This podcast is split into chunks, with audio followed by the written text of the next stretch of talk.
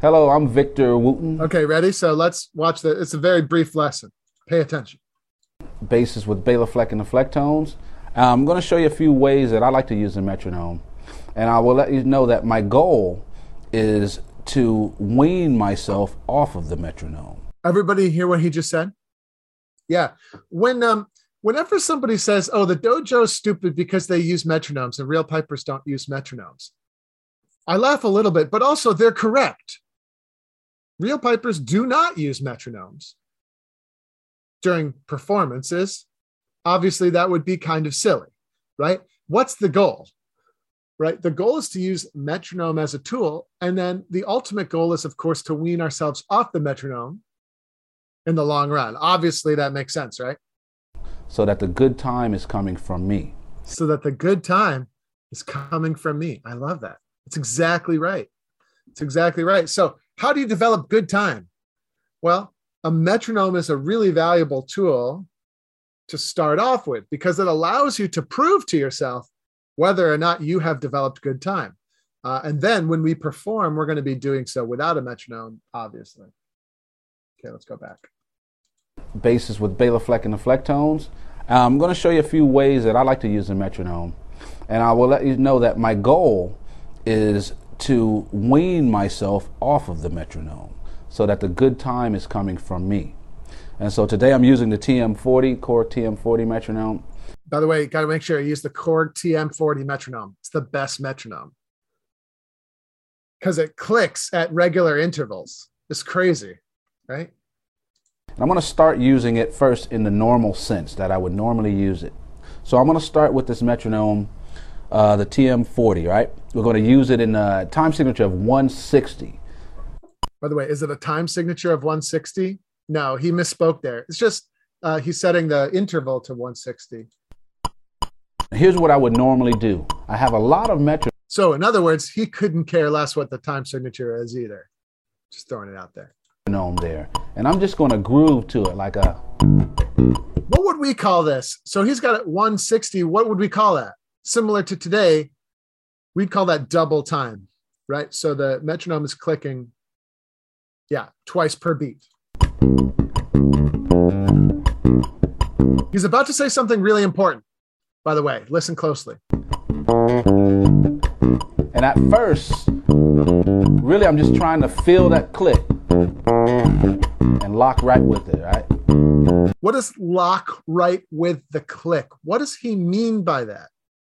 Have we said or thought about something similar? In the groove, yeah, but what else? Eclipse, and yeah, he's talking about rhythmic accuracy, right? Making sure you lock right into the click. That is the same thing as when we say we want to play with rhythmic accuracy.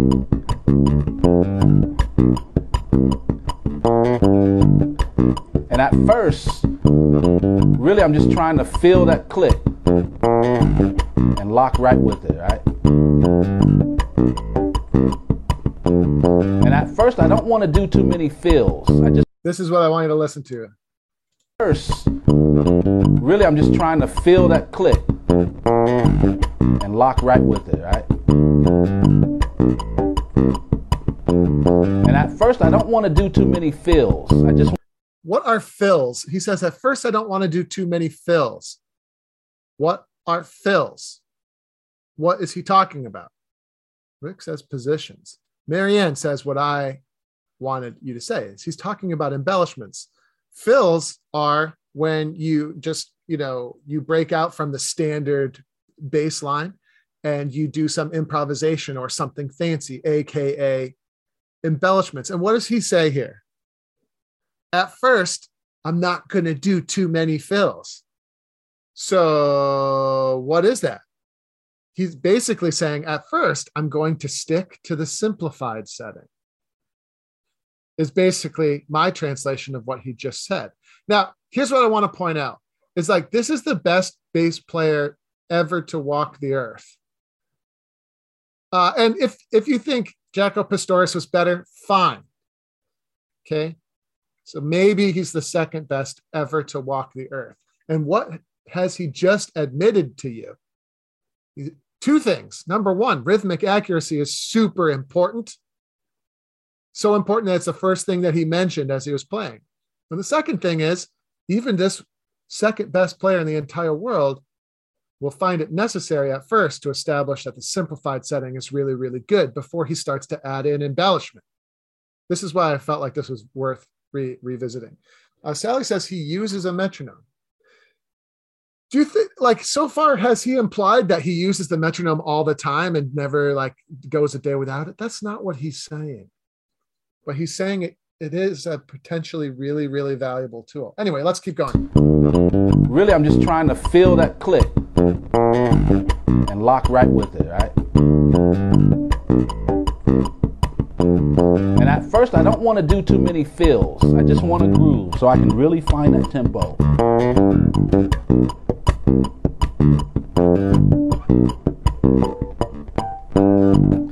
As I get more comfortable, I can start adding fills, you know. As he gets more comfortable, then he can start adding in fills. So let's translate that. As he gets more comfortable with the simplified setting, he can start, meaning he doesn't go crazy all at once. He can start adding in fills once he feels confident with the previous layer. As you see, when we start adding fills, we start to lose it a little bit. As you can see, when we start to add fills, we start to lose it a little bit. What the hell is he talking about? Oh, like, does this have to do with bagpiping at all? When you start to add in embellishments, do you sometimes feel like you start to lose it a little bit? Yeah. Sorry.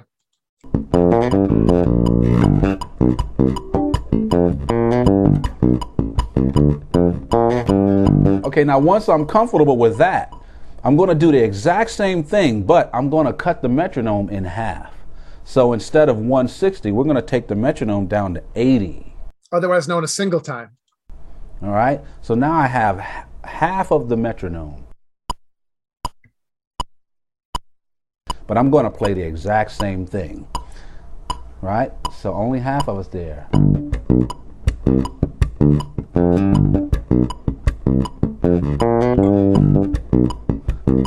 Harder to do. Ah.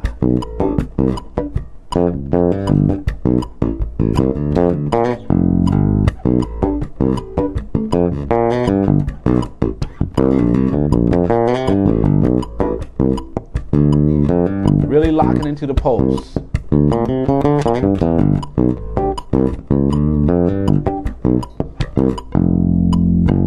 And I'm going to keep doing that for quite a while. All right, until I can really feel that pulse. All right, but again, uh, my goal here is to be weaning myself off of the metronome. So here's what's going to go next. You can probably guess. I'm going to cut the metronome. So yeah, it looks like his foot's doing double time there. In half again. I'm going to play the same thing, but now the metronome is going to be at 40.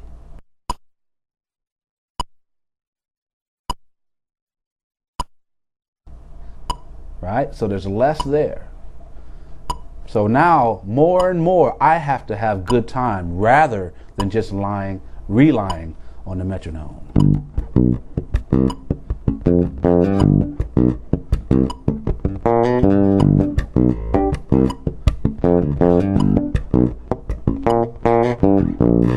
And at first, I recommend you just groove. Don't do too many fills.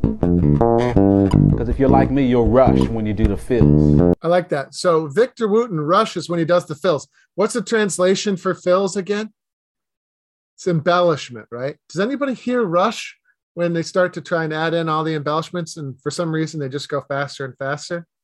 You can see where like my response to that is it seems to be human nature. Well, this is like definitely evidence to point in the direction that that would be true. So on a totally different instrument, a totally different master musician tends to rush complex musical things, right?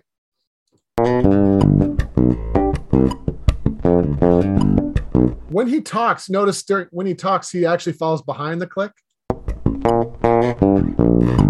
And at first, I recommend you just groove.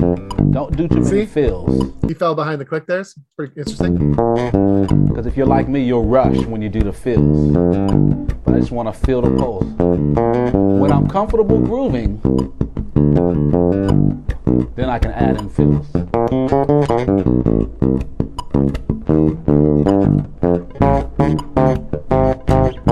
One of the things I like to do with Pretty cool, right? Okay. the metronome is I like using metronomes at slow tempos. And the reason for that is that there's less there, which means I have Let's leave it there for today. We can go into the uh, other cool stuff that he does. I just think it's really interesting. So I I happened across this video again recently, and it's like, wait a minute. He is proving huge chunks of the bagpipe freedom process as he's speaking here, uh, which I thought that was really interesting.